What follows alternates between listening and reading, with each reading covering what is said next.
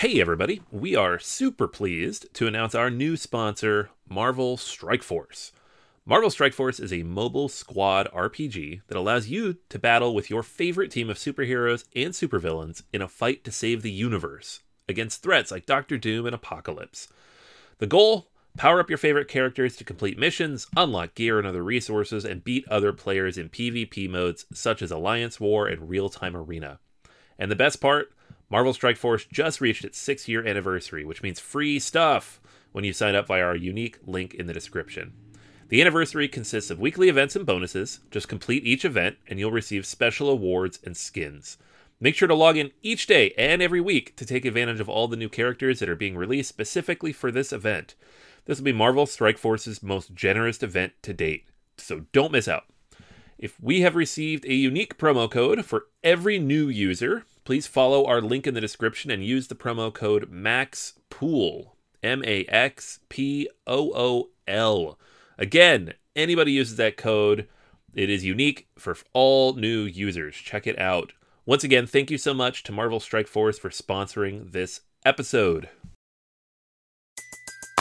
Everybody in your crew identifies as either Big Mac Burger, McNuggets, or McCrispy Sandwich. But you're the Filet-O-Fish Sandwich all day. That crispy fish, that savory tartar sauce, that melty cheese, that pillowy bun. Yeah, you get it. Every time. And if you love the Filet-O-Fish, right now you can catch two of the classics you love for just six dollars. Limited time only. Price and participation may vary. Cannot be combined with any other offer. Single item at regular price. Ba-da-ba-ba-ba.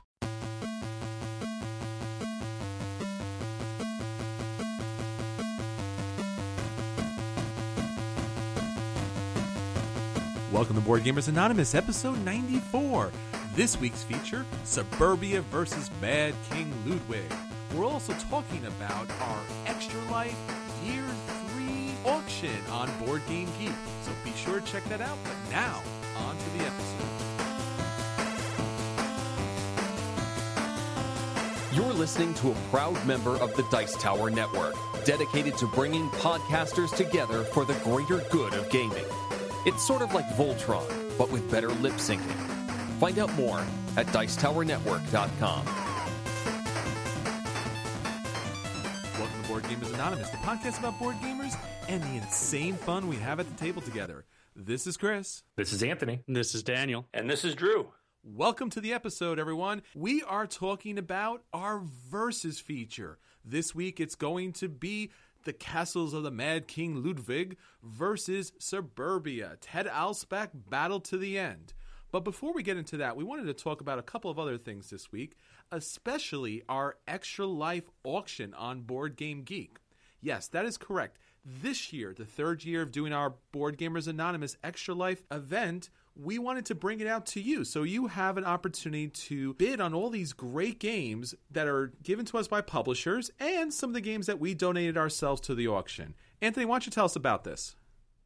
Yeah, so this is year three. Uh, like Chris said, we've been doing this for three years since basically we got started as a podcast. We wanted to give back, and this is one of the major events that we have every year. And this year, what we decided to do, since the four of us have kind of scattered to the wind and are no longer in the same geographic location as each other, is to sit down and do an online auction, do something where everybody can get involved and we can interact with all of you, the listeners, as well as anybody else out there who wants to help and give back. So what that means is we, once again, have partnered up with a bunch of publishers, and they've generously donated more than fifty games, as Chris said, including a few games from our own collections. And those are all listed on Board Game Geek in a geek list that you can find if you go to board gamers anonymous dot com and click on the Extra Life link at the top of the page, or if you just search for Board Gamers Anonymous in the geek list. I think we're in the top page right now. A lot of people have been very generous in giving us thumbs and keeping us at the top of the list. If you want to help out, if you want to give back to this awesome, awesome cause and help us kind of just do really well this year uh, towards our goal, um, look that up, find the geek list, bid on some of the games that are on there. There's a lot of really good games there. It will be up until November eighth. So when you're listening to this, you have about a week until the auction will be wrapped up. And there's a lot of great stuff there. So again, if you're on there already, thank you. If you haven't yet, check it out. I will be on there personally, uh, responding to any comments or questions. And we really look forward to seeing how big of a turnout we can have this year for the Extra Life event. Yeah, this is an excellent opportunity to support Extra Life, a charity that brings gamers together to support little gamers in hospitals that really do need your support. This charity is there to help everyone in the Children's Miracle Network of hospitals. So please check it out. Please donate as much as you can. Let's pump those numbers out. Let's support our future gamers. So this way, everyone's healthy, safe, and at the table. So with that said, let's bring you some other news from outside in the board gaming industry. Drew, what do you have for us this week? Shouted from the tabletops!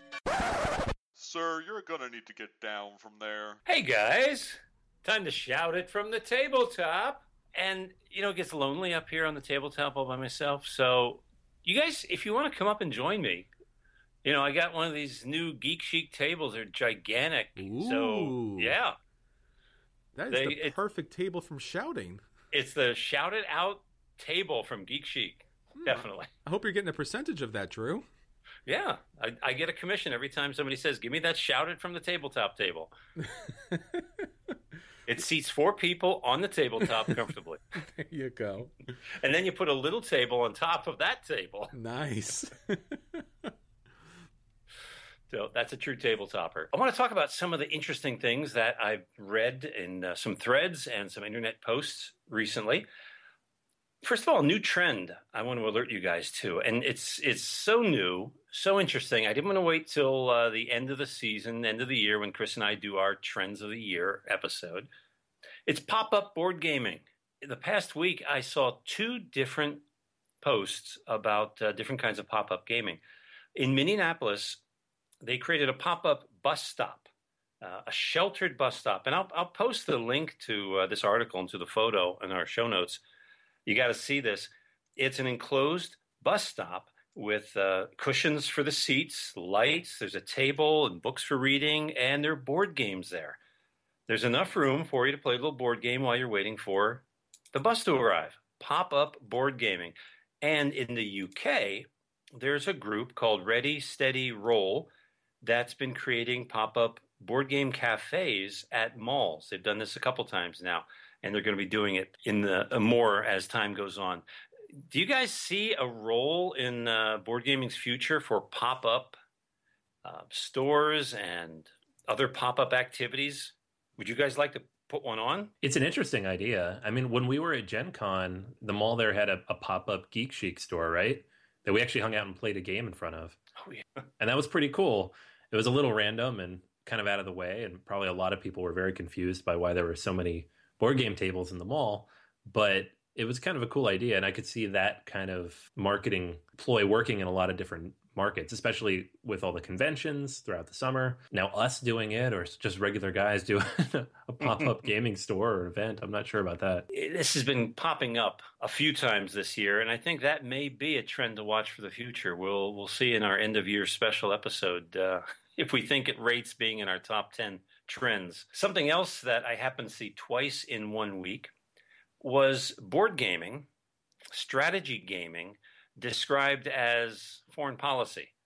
It, it seems like, you know, Henry Kissinger was a good one. They always uh, described him in terms of like a master strategist moving pieces around a chessboard. Uh, he always seemed to be viewing uh, board games, or strategy, uh, diplomacy, like you were playing the actual game of diplomacy.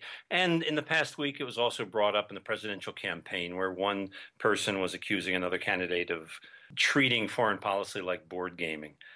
Guys, is this an insult to the board gaming hobby? Well, I mean, the idea that politics and upper-level governmental decision-making is kind of like decision-making in board games isn't really new, right? This is... Right. This is why chess was the the game of the intelligentsia. Right. There's this idea that developing some sort of abstract capacity of strategic thinking will help you to understand all sorts of different environments. And I mean, really, in a sense, right, what we are doing in a lot of these games is gamifying aspects of foreign policy, right? To some extent or another, some more realistically than others, right? But you've got, you know, military movement and economic power and all of these things that factor into real-world decision-making that are present in a lot of board games. So I guess it's not surprising to see that this line is still being drawn so close. There, there is a lot of similarities, and I wonder just where you find more backstabbing in a, a game of diplomacy or in real-life diplomacy. It's it's sometimes hard to tell the difference. So the one thing where I don't see a parallel, I don't see anybody trying to conquer and hold Australia. Two other links I wanted to bring up to you guys that weren't in the Twitter feed because they weren't really specifically about board game, but they sort of have a connection. I saw uh, an interesting article on bustle dot com. It was another one of these clickbait things, but it was thought-provoking too. What your bookshelf says about your personality. I thought that was fascinating because everybody has a bookshelf and a game shelf. Sometimes it's games instead of books. Sometimes it's a combination.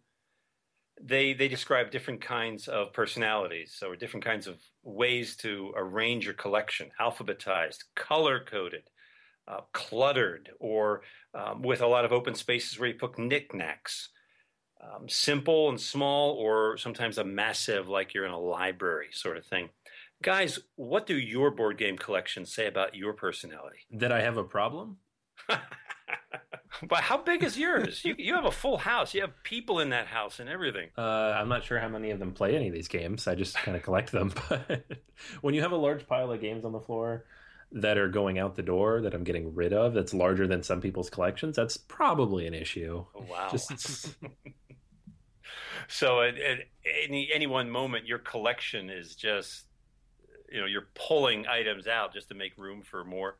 Yeah, I mean, I, I bought these shelves and I'm going to cap it at that space. So if I fill it up, I'm going to get rid of stuff. I'm not going to be one of those people with stacks of games all over the closets and everything. But yeah, organizationally, um, wherever they fit, I think. I don't think it says much about me other than that.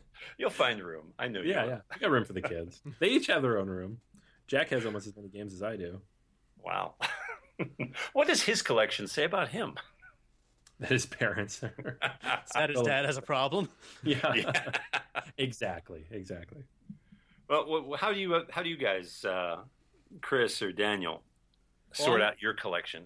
So both in books and board games, I am a by genre kind of guy, and I think one of my proudest moments organizing my new bo- board game bookshelves is I had this gradual slide from like. Completely cooperative games to slightly less cooperative games, also factoring in weight and complexity. So it's one of these sort of like you could just go down from one end to the other and get a picture of like, all right, so start with this game, then move to that one, then move to that one, then move to that one. It was essentially one of our if you like X, try Y formats, just on a shelf. Oh, man. So yeah, I'm I'm very much a bi-genre. I can't have this sort of haphazard, just random organization. You compartmentalize. Yeah, I have to. Man. Chris, what's what's your collection look like? Well, my collection has found a really nice space in my closet, which is actually pretty large. And it's always kind of funny when I have people over and I know that there is this large, looming collection of board games behind this nondescript closet, you know, one of these double door kind of closets. And I'm always kind of like, how well do I know this person to, you know, swing open these doors and show them, yeah, a good chunk of games here?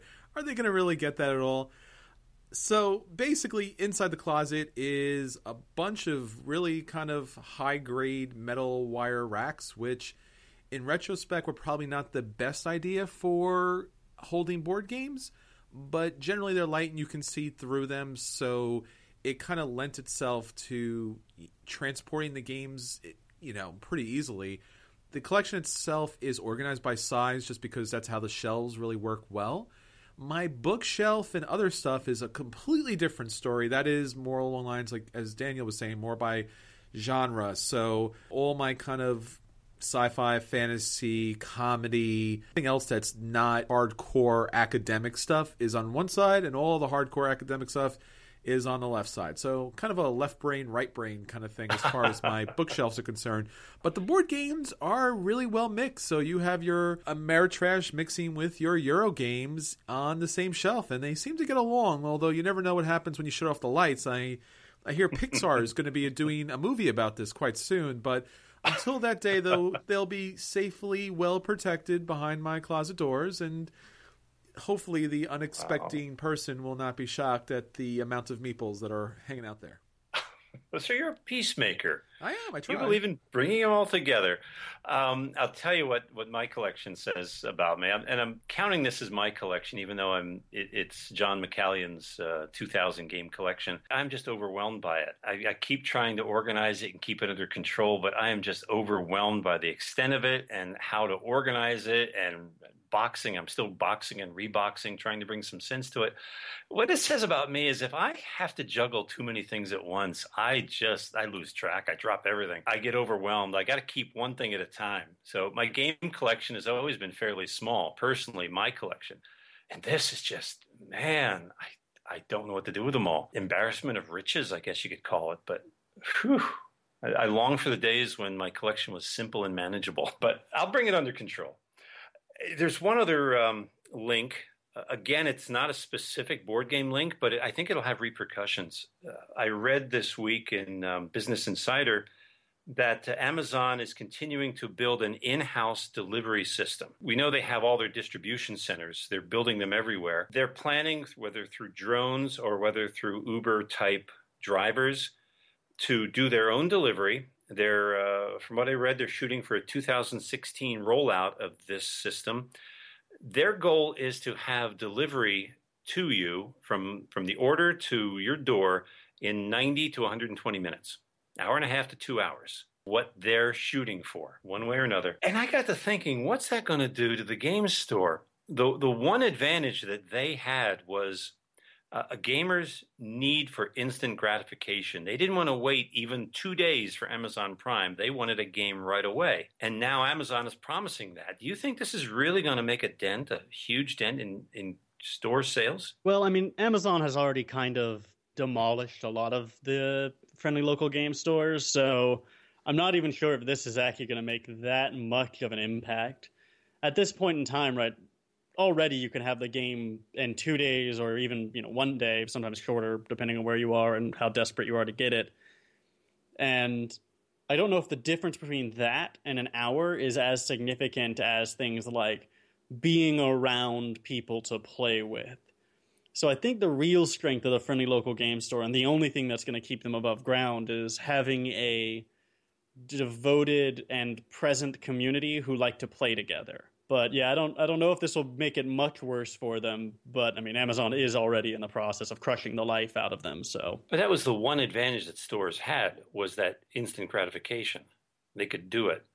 And now they won't be the only ones who can provide that. I mean, you could conceivably be sitting there at a table in a game store wanting to play a game that the store doesn't carry, and you just ring up Amazon, put in an order, and while you're still at the table, it'll be there. I hope no one is that crass as to order a game to be delivered to a game store, but conceivably it could happen.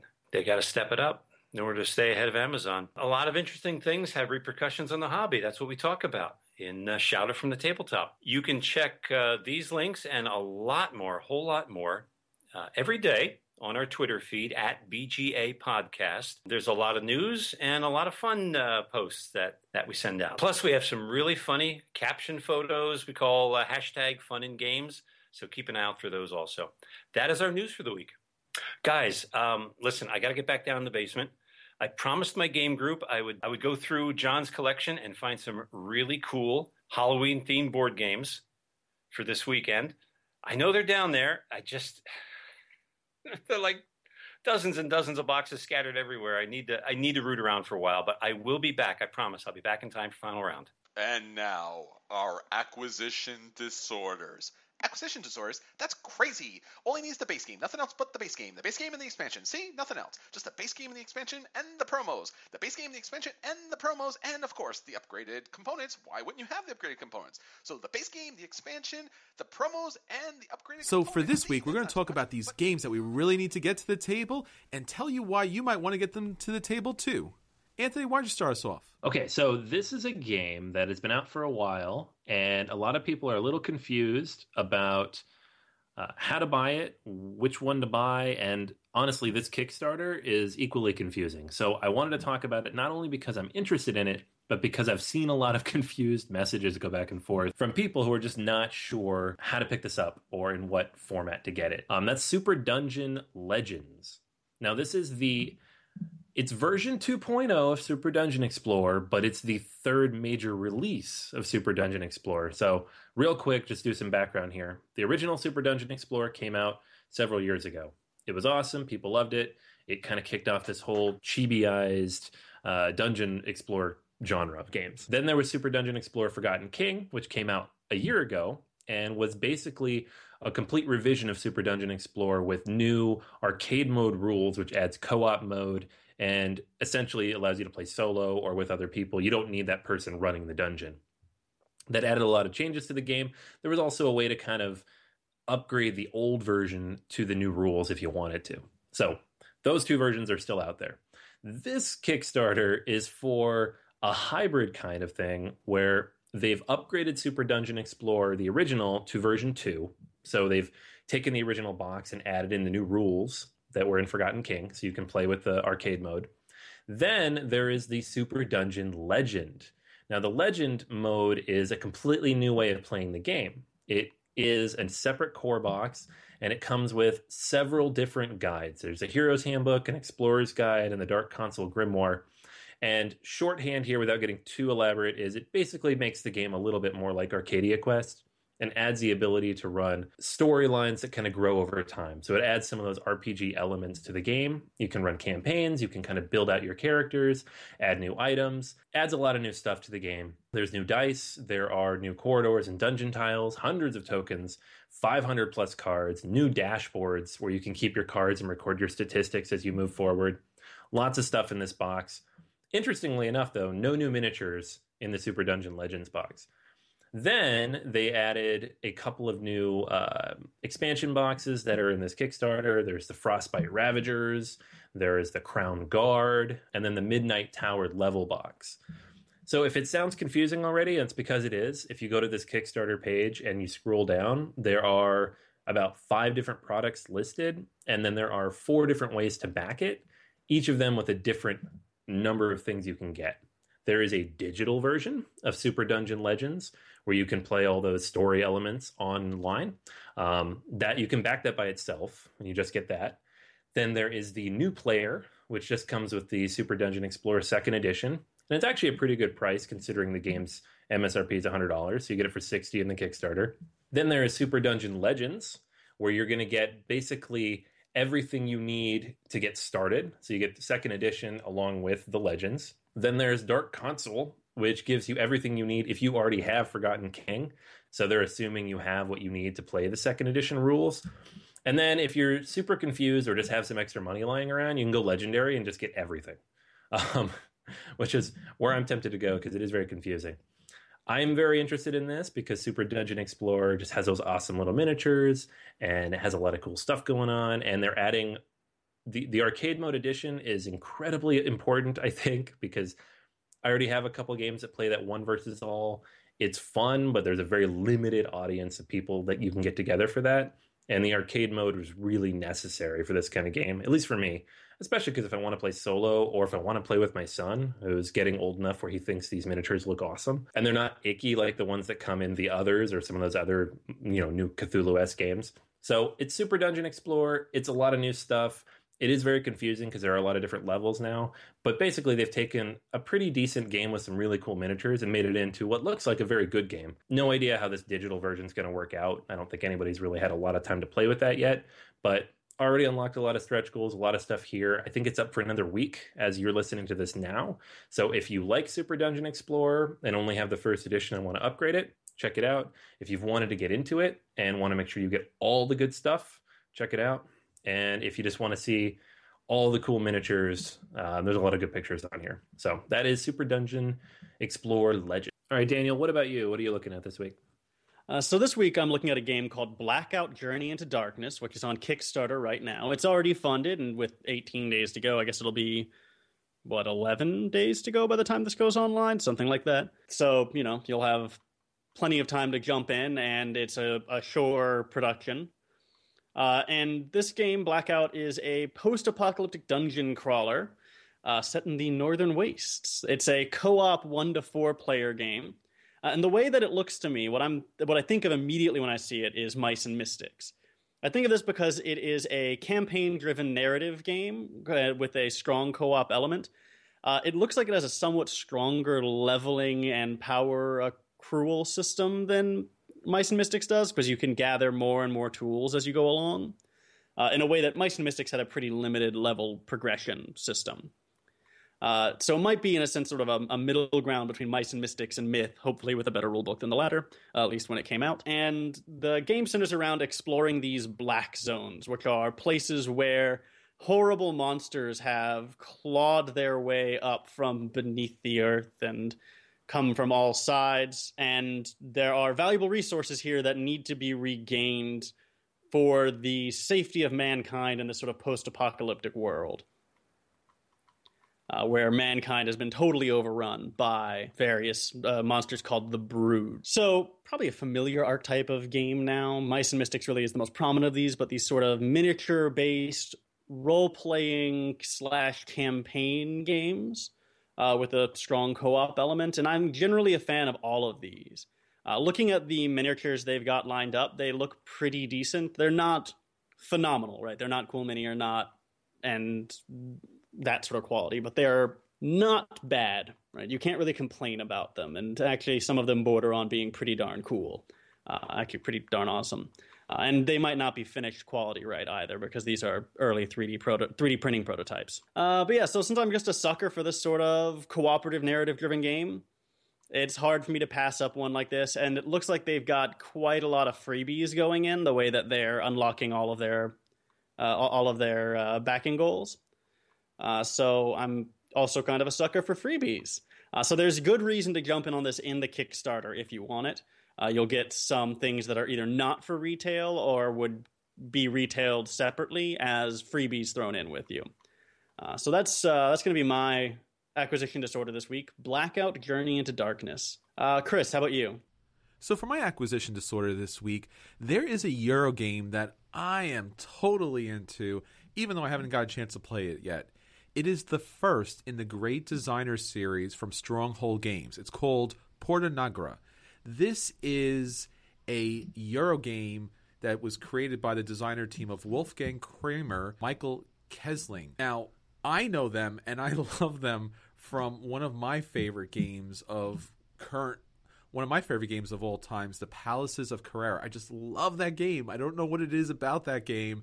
Haven't been able to pick it up yet. It's not available in the U S for some strange reason. Why Z-Man Games has done this to me, I do not know. I love this game, and I'm hoping to pick it up soon. But back to the acquisition disorder. Porta Nigra is an movement action area control game in which you are building from this black gate in order to kind of gain control, and by using worker placement to gain, obviously, the most victory points possible. It's a two to four player game where each player plays as a master builder and you move around a circular track. Now, this part I'm not too sure. It's probably the Palace of Carrera kind of movement wheel where you pay more for the resources, or maybe, I don't know, maybe it's a little bit of a rondel. So I'm looking forward to that too. But by moving the master builder around the circle, things get a little more expensive. So I like that mechanic where you can do more and play more and have more of a fun time each turn, but it's going to cost you a little bit. We actually talked about this in a lot of other games, and maybe in the future it'll be one of our top ten mechanics, but nonetheless, doing more at a cost, but that's still very fun. Now, while you're doing that, you'll be able to perform a number of different actions and be able to pull from your own personal draw deck. Now, what's really striking about this game is, is this beautiful round board, colorful pieces, and these three D little kind of building pieces that kind of stack on each other. It reminds me of a game that I picked up recently, haven't gotten to the table yet, called Arcadia. And it has these kind of like little square kind of castle building pieces. It looks like an outstanding game.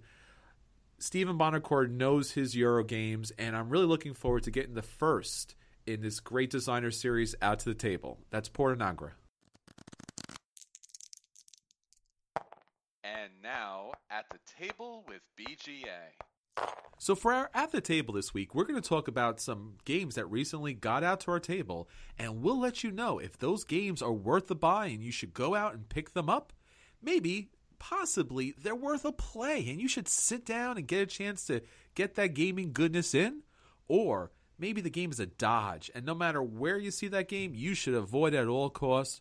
Or finally, maybe that game is a burn, and that game just does not deserve to be in our industry, and you should avoid that game at all costs.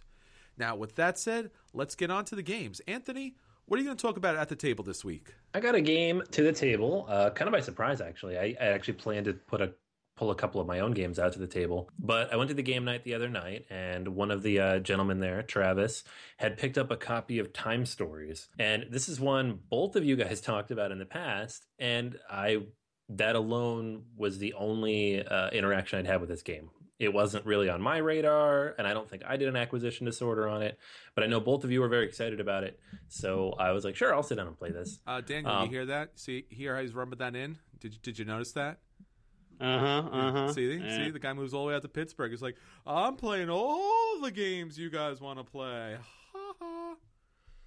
No. It was a random chance. To look at it this way, you've uh, successfully instilled the acquisition disorder upon me to where I sat down to play this game.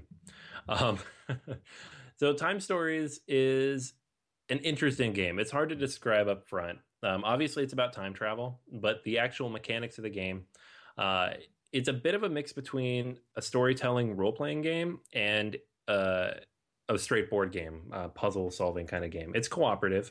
Um, it plays...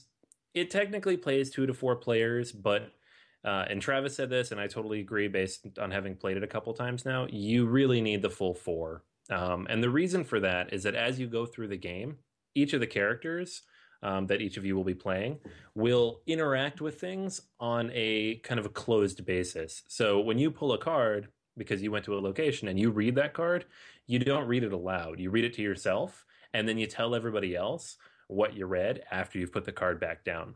So it kind of emulates this whole idea of you walking into a room, seeing some stuff, and coming back and telling the rest of the group what you saw. It sounds complicated. It sounds like it might be a little frustrating, but honestly, after about fifteen minutes, we really got into it, and it worked really well. And people start picking your brain and asking questions and trying to pull more information out of what you said. Very, very interesting mechanic that way. Now, the core mechanic, obviously, is time travel, because it is called T I M E Stories, and the you know thematically what's happening is you are a member of this time core in the future, and you have to go back and stop whatever horrible thing is happening. I'm not going to go into a lot of details either on mechanics or the game itself, because there are just too many spoilers here, but I can tell you this, that you go back in time and you have a set amount of time um, that is set for you at the beginning of each scenario to complete and solve the case. When you don't solve the case, by the time the time runs out, you loop back and you do it again. Guaranteed you're going to loop back probably twice, maybe three times. Uh, we've already looped back twice, so we're on the third playthrough. We have not quite finished the story mode yet, but we're very close. I'm pretty sure we have the solution. But you're not going to be able to get through it the first time just because of the way the game is set up. There are a lot of different things you're going to interact with, so you're not just going to a place and reading a card and you know, pushing a story forward. You are solving a puzzle. You're looking for clues. You are combining all these different visual cues that you get.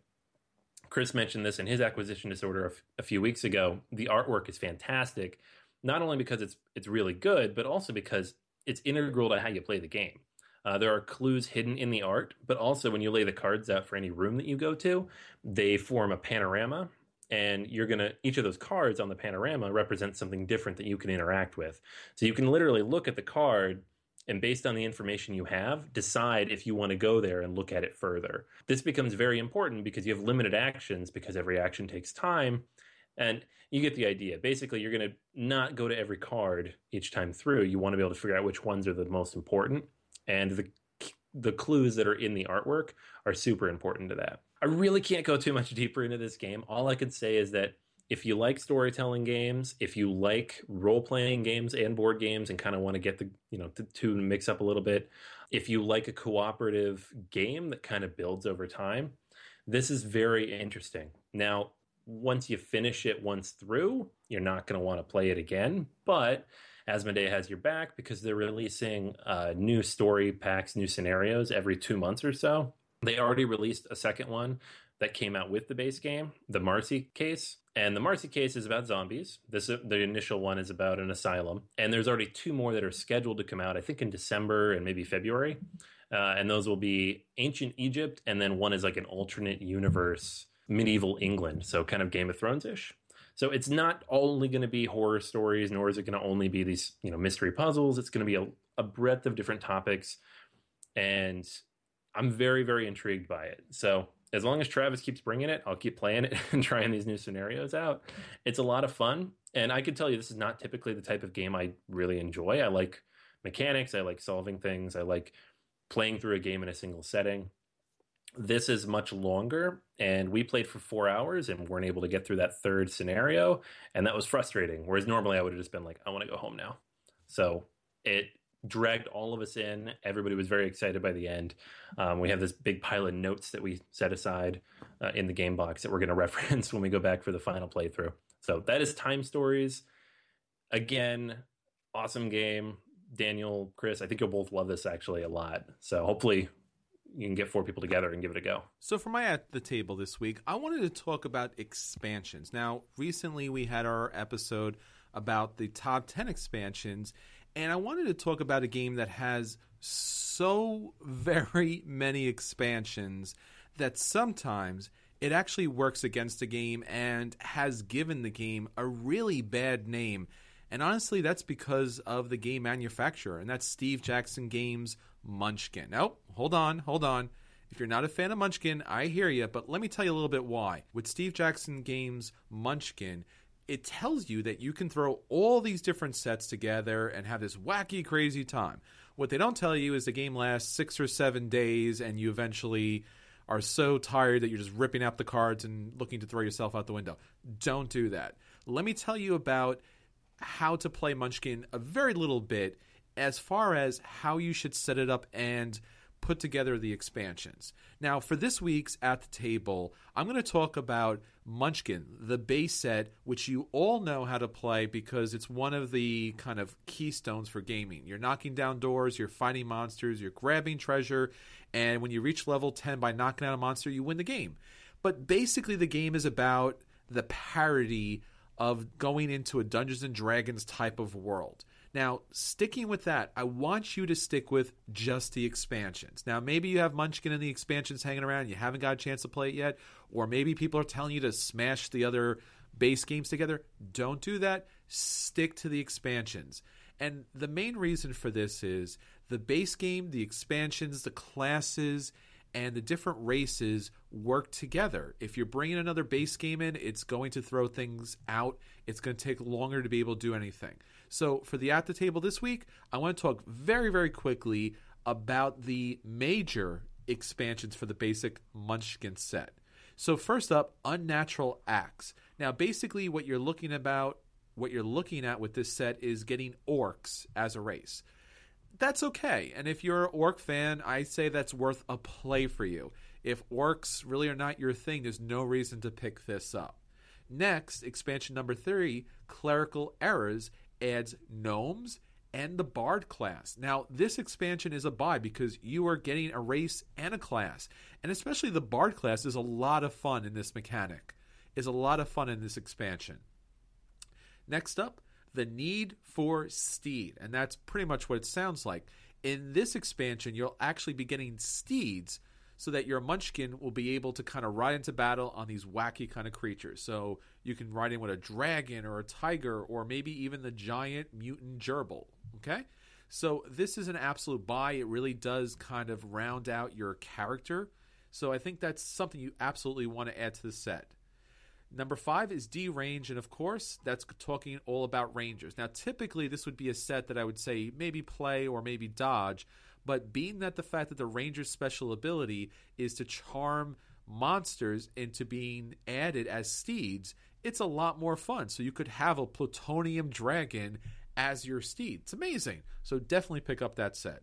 The next set, number six, Demented Dungeons, is in a global effect deck. These really nice large cards. And basically what you do is when you kind of go and knock down one of these doors, you can actually flip over one of these dungeons. And it affects everybody. you know, this is kind of a bit of a hit and miss. Some people like them, some people don't. I picked these up. We played with them a little bit, and then we totally forgot about them. They're basically a play. I th- I think I recommend playing them at least once and then maybe either deciding to add them regularly to the game or dodging them. But it's just basically worth the play. Number seven is Cheat with Both Hands. Now, this replaces Munchkin Blender and More Good Cards, two other small, older expansion sets. Now, what this does is allows you to add more cheat cards to your deck, which allows you to do more wacky things. I'm going to say dodge this. This is not a good expansion to pick up.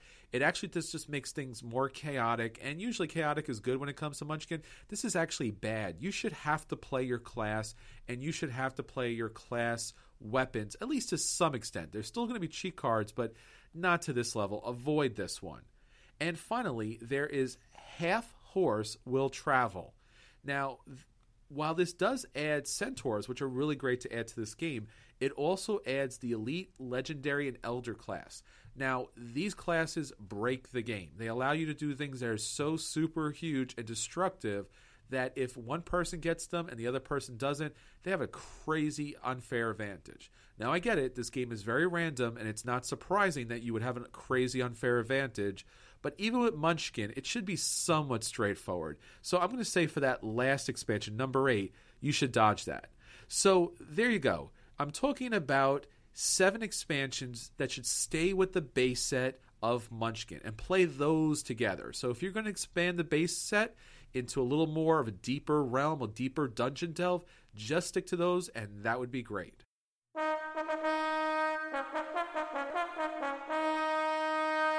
And now, B G A's feature review. So for this week's feature review, we wanted to bring back one of our favorite features, Versus. Now, it's not about a game from two different designers, but two different games from the same designer. One of our favorite designers, Ted Alspach. Now, Ted is bringing us two great games, Suburbia and the Castles of Mad King Ludwig. Now, we love them both, but in this week's episode, we're going to smash them together and find out which building game tops them all. All right, Anthony, why don't you give us a start off on Suburbia?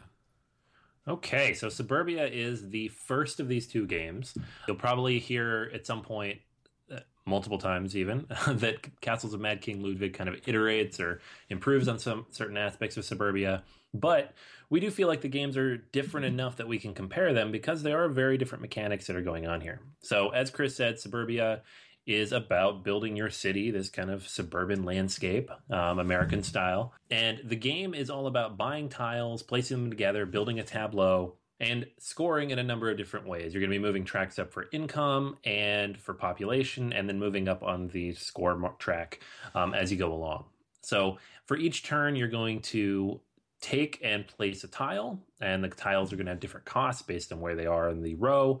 You are going to, you can also take a lake and get some money, and, or you could place an investment marker and kind of double an existing tile. And that's basically it, based on where you place that tile and what it does. And a lot of the tiles do very different things. You're going to increase income. You're going to adjust your reputation. You're going to move up the score tracker, and at various points in the score tracker, you are going to go down in reputation. So there's a lot of different things that happen every time you place a tile. And as uh, an effect of that, there are a lot of things you need to keep track of. As your income goes up, or if a single tile triggers multiple effects from different tiles, or if tiles that you have affect other players or vice versa. So there's a lot of uh, record keeping to be done. But at the same time, you really feel like you're building your own city in Suburbia. So that's kind of a very high-level overview of Suburbia. There is an expansion as well. There's actually two expansions, but the one that's been out for a while, Suburbia Incorporated, adds a couple of new interesting things. You're going to get new tiles, but you're also going to get these border tiles that are these long stretches that you can place alongside your city that do a lot of very powerful things. Those border tiles alone add so much to the city. They are also potentially very damaging, although I've seen people do a lot of very interesting things, even with toxic waste dumps and various other very bad borders. That is probably the biggest addition of that expansion. The second expansion introduces the star mechanic. The star mechanic does a lot of interesting things to the game. We're not going to be really talking about that so much today, but it is out there. It just was released recently. So that's kind of a brief overview of Suburbia.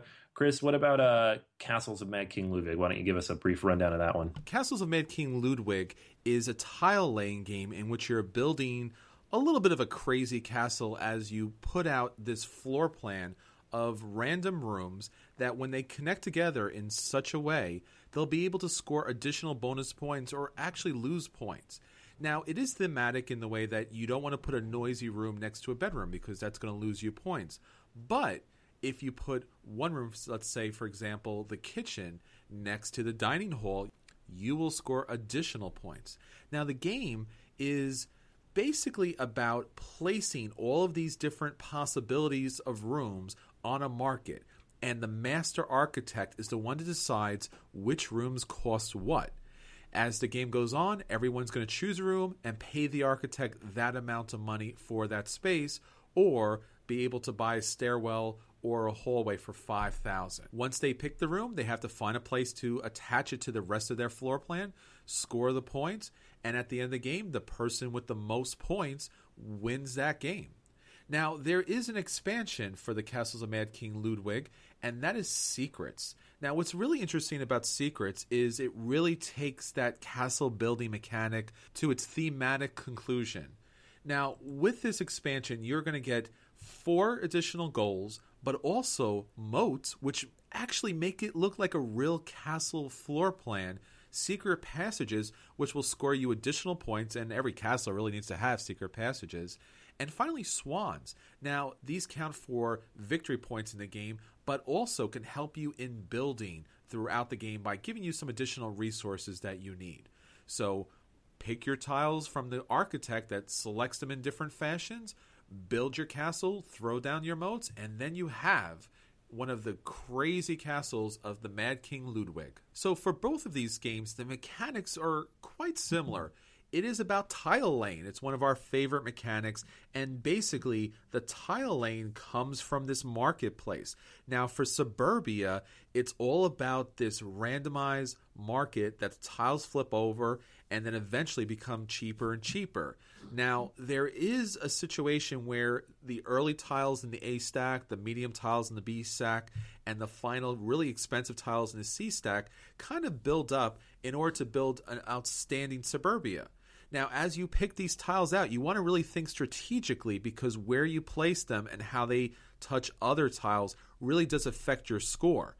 Now, in particular, you are going to have a reputation track and you are going to have an income track. Now, as your reputation moves up, so does your score. Now, that seems great, but on the scoring track, there are these red lines. And when those go up, your reputation and your income go down. So while you want to have a booming population that's going to score you points, it is going to drag you down in other ways.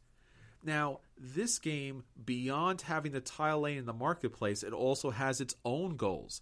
Now, you are going to get a goal of your own that you're going to try to reach, and there's going to be community goals that everyone's going to fight it out for. So you really have to pay attention to everyone's boards.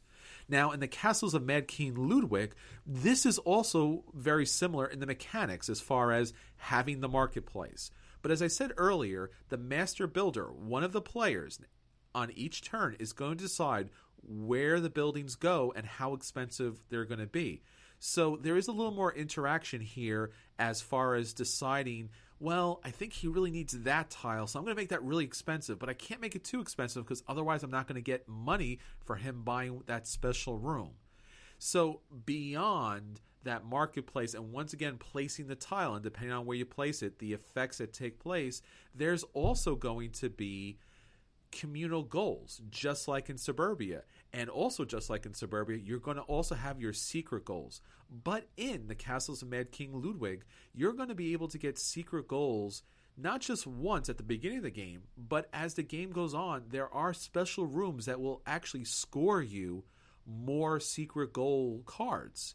There's also one unique mechanic on the Castles of Mad King Ludwig, which is on each of these rooms there are doorways. If you're able to connect all these doorways with other rooms, then what's going to happen then is you're going to score an additional bonus. And there's a bonus card that lets you know what types of bonuses come from attaching that room. So there's a little bit more kind of tactical decision on where you place the tile down and how it connects to everything else.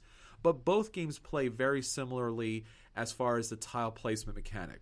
Now, in addition to that, there are the expansions. And as Anthony and I both said, the expansions add these kind of big border tiles that are going to score you some additional points. But at the same time, those points come out as a cost because they're also going to fence you in.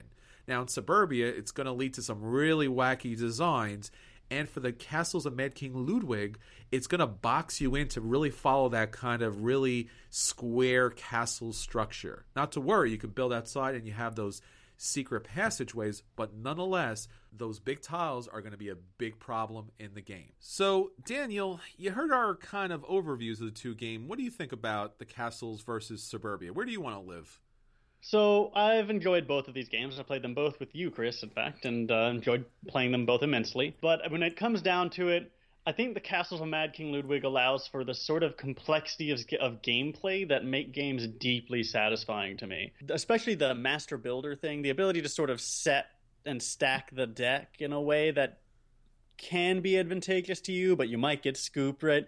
The need to understand and predict the wants and needs of everyone else at the table makes the strategic element and the tactical element of the Castles of Mad King Ludwig much more satisfying to me. I also just like the theme a lot more. It's sort of more charismatic. Suburbia, you know, it's nice and kind of pretty, but it's like, hey, sort of Sim City-ish, which is, you know, it's all well and good. But the Castles of Mad King Ludwig is like crazy castle stuff, and that's, you know, crazy castles. Crazy castles are awesome. So I would say both of these games are great, but Castles of Mad King Ludwig has eliminated from me any desire to ever get Suburbia. I would just get the Castles of Mad King Ludwig and be satisfied with that. Yeah, I mean, it's funny because you mentioned the, um, and everybody mentioned this, how the the uh, master builder mechanic adds so much more to the game and increases the, you know, the interaction and variability of the game. It actually just annoyed me a lot because it really slowed everything down immensely. Huh. Every time it looped around, whoever was the master builder would sit there and stare at the tableau for like five minutes and try to, like, they were just thinking too hard. Like, hmm, like it's, you don't have information now that you didn't have two minutes ago. Just put them in order, please. I felt like it slowed the game down. I felt like it made it take longer than it needed to. And th- on top of which, the game is kind of short anyways. Like, it ends rather quickly. You don't really get as many rooms out as you feel like you might want to. And now, this isn't saying I don't like Mad King Ludwig, because I totally agree on theme. I love some of the rooms. There's a lot of cool stuff going on there. I love the ability to close off the room and get the bonus by kind of completing your puzzle.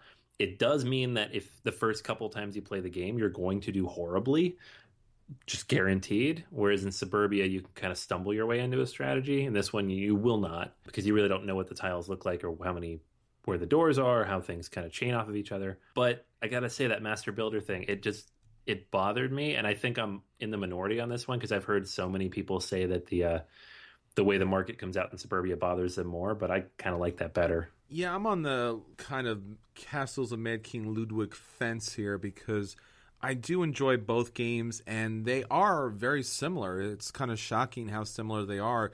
And I guess the first thought is, is the Castles of Mad King Ludwig the Suburbia two point oh. As far as the master builder is concerned, I do like the mechanic, and I understand where the A P comes from, because in the game, pretty much the only place you're getting money other than completing an activity room or taking money instead of taking a tile, which is something you really don't want to do, is from having people purchase tiles. So you want to keep the good tiles away from your opponents, but yet at the same time, you need for them to buy them. So it's a bit of a challenge. Ah, I don't know. I mean, I don't mind it. I do feel like you do, Anthony, that the Castles of Mad King Ludwig does end way too quickly, and it does feel like I really wanted to build another, you know, four or five different rooms, and I really don't understand where Ted Alspach was coming from there, because it just always feels too short for me. Now, I haven't had a chance to play the Secrets expansion, and I'm really looking forward to that, because it always felt like the castles was missing something. And to have those moats and the barricades and the swans might just give me enough to feel like this is a little bit heavier of a game. But without the expansion, Suburbia is just a more in-depth, mechanical type of game with kind of more interesting decisions to be made, even though it's a little bland in its presentation and its theme. Yeah, I mean, I so I have played the Secrets expansion, and the... Oh, oh go rub that in too now. Yeah, right? Uh, come on, guys. Quit making me feel bad. I played a game for six months. Finally getting to play. All of the games now. All of the games. But I, I did get a chance to play it. And the there are three modules, like you said. And the moats, they're interesting. I don't know. They're not as interesting as the borders are in Suburbia because the moats all do the same thing.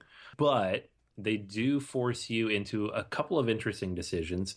First off, if you close off your castle and get all three moats, it's pretty hard to keep everything self-contained. Because the game is short, like we mentioned, you can easily fit everything inside that space.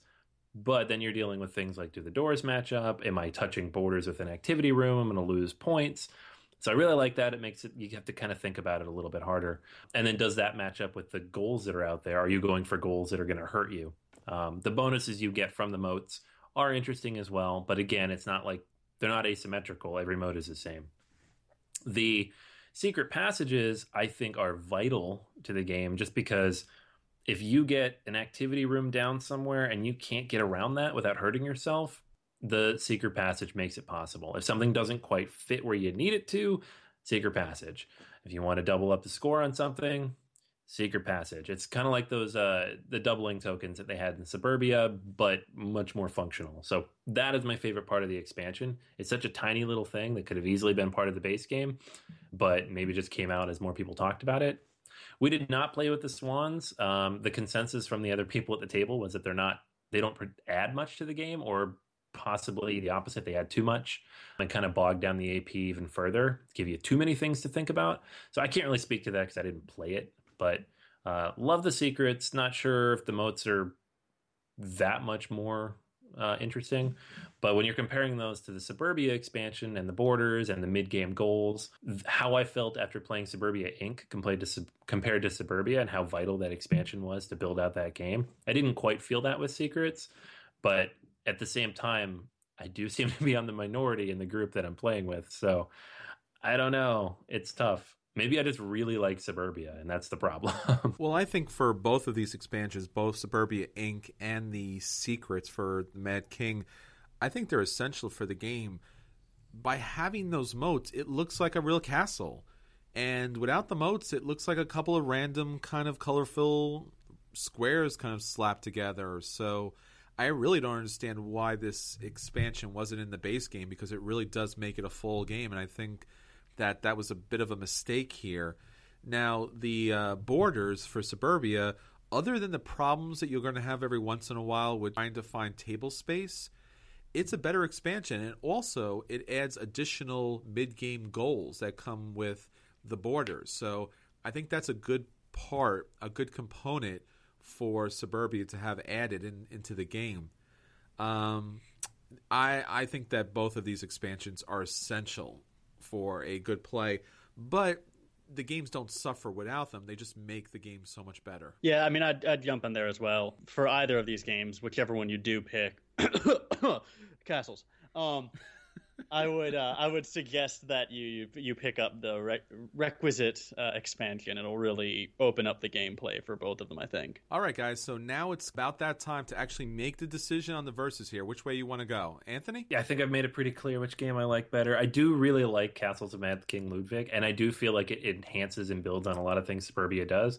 But I also feel like they're separate enough games. Honestly, I could see myself owning both of these, but if I had to pick one, I'm going to go with Suburbia. It's uh, it's been a favorite for a long time, and Castles of Mad King Ludwig doesn't do enough to remove it for that place in my collection. How about you, Daniel? Well, you know, I'll, I'll put it this way. Uh, so if you grow up in a suburbs, you won't, you know, the theme of Suburbia will be boring to you. Uh, so, you know, go for castles. And if you grew up in a castle, maybe you want to just go crazy and roll around in the suburbs. Uh, but I think for most of us, it, it should be Castles of Mad King Ludwig by a fair margin. Well, for me, thematically, the Castles of Mad King Ludwig really hits me, really hits home for me because I've always wanted to live in a castle. So this is awesome.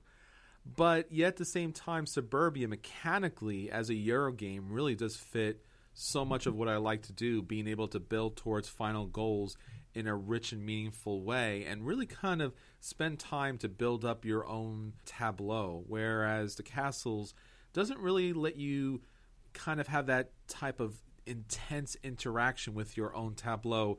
It kind of plays off being able to be the master builder and kind of move things around and and mess with people a little a little bit. It's really hard for me to make a decision on this because I really do enjoy both games. I'm going to take a leap of faith here, being that I haven't played Secrets yet to the Mad King, just because I am hoping that the Secrets expansion adds more kind of crunchiness to the game that it was missing out on. I know it does add more theme, and it looks a lot better, but hopefully there's a little more crunchiness. If it doesn't, and I'll kind of come back later with a kind of review at the table to kind of let everyone know what I thought about it. But my heart is with the Mad King and my head is with the Suburbia. So how about you? If you love the Castles of Mad King Ludwig, let us know. Or if you like Suburbia, and you should always be like Suburbia, let us know about that. And let us know what your decision is on this intense Ted Alspach versus... Final round. Hey guys, guys! I just just got out of the basement. It, it took me a while. Uh, found found about twenty, twenty-five games, Halloween themed. You wouldn't believe what I found. Buffy the Vampire Slayer. Who knew that John was a Buffy fan? Buffy the Vampire Slayer is actually not that bad of a board game. You normally think of T V games as just quick knockoffs to make some money, but this is actually a decent game. And you wouldn't believe who one of the designers is. Rob Davio is like one of his very first games that he worked on. So I can't wait to bring that to the table. That's going to be fun. The, the folks at the game group are going to love to see that. Anyway, I, I told you I'd make it back for final round. So I know you guys, you gave out Halloween candy, but come on, we're gamers. We should be giving out gaming treats. So think about some uh, gaming components that you could give out just like candy to all the little kids who come to your door trick-or-treating. And I was thinking I would hand out the Little Monsters from Rampage because that's perfect Halloween theme. And it sort of makes me think of those is that Reptar bars from Rugrats? Yeah, Reptar bars. Those are cool. Now, I doubt if the kids nowadays will remember Rugrats, but eh. But they're going to love it anyway. So that's my little Halloween treat. Daniel, what are you going to hand out to them? Well, let's see. If I had my way, I would probably be handing out D twenties. That's just, it's one, you know, iconic gamer piece, right? And it's something that everyone should have. Everyone should have a D twenty with them as they go through life. Uh, and if I were, you know, to try to be like the uh, that one house on the block that gives out the king-size candy bars, then you just give out a full set of D and D dice, right? Like a tower. That's what I would definitely want to give out in terms of like gaming peripherals and that sort of thing. That'd be cool. Yeah, I think that's Love where it's that. At. They'd go home and dump out their bag of, of treats and, and all the little D twenties would roll out. That's yeah. Cool. Anthony, you even got little kids. What would you give out? Ha. Uh, I love meeples. I love any game with meeples. Worker placement games are my favorites. But the little tiny meeples are a little too small. Uh, it always worries me when those tiny little components are out with my kids running around. So I would give out giant meeples. So Whoa. You mentioned the Rampage monsters, about that big. Maybe the meeples that come in Viticulture, the second edition, or maybe the Cowboys from Flick 'em Up. Those are nice and big. Giant meeples. Big wooden people. Safe for children under three. Exactly. Yes. I wouldn't make any enemies in the neighborhood with other parents. Cool. Hey, Chris, how about you? What's your Halloween treat? Well, I think if you're going to give out Halloween type of components, it's probably going to be from the most recent Kickstarters, Kingdom Death Monster and the others. Because if you're going to give something for Halloween, it should be grotesque, horrifying, nightmare-inducing miniatures that children will love and scream about for the rest of their lives. it's, it's, a very, it's, it's a very Welcome to Night Vale type of uh, treat for the kids. Ah, awesome. And I'm going to conclude with a disclaimer. Rampage has since been renamed to Terror in Meeple City, so we don't want any copyright notices sent to us. that is our final round for the week. All right, Drew, thanks. So that's everything for this week. Be sure to go anonymous with us by liking us on Facebook, rating us on iTunes and Stitcher. Be sure to visit us on board gamers anonymous dot com, follow us on Twitter, join the guild on Board Game Geek, and especially don't forget about our recent Extra Life charity auction. It would really support the kids. And finally, if you can, we would really appreciate if you could check out our Patreon account. It is our Patreon backers that allow us each week to join you at the table. Until then, this is Chris. This is Anthony. This is Daniel. And this is Drew. And we will always save you a seat at the table.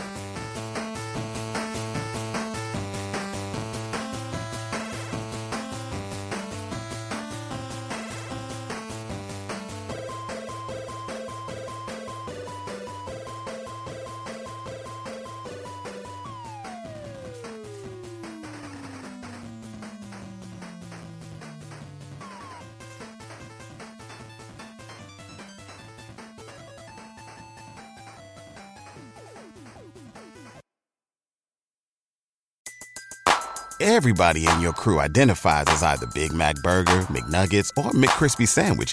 But you're the Filet-O-Fish Sandwich all day.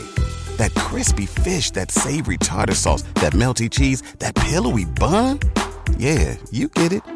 Every time. And if you love the Filet-O-Fish, right now you can catch two of the classics you love for just six dollars. Limited time only. Price and participation may vary. Cannot be combined with any other offer. Single item at regular price. Ba-da-ba-ba-ba.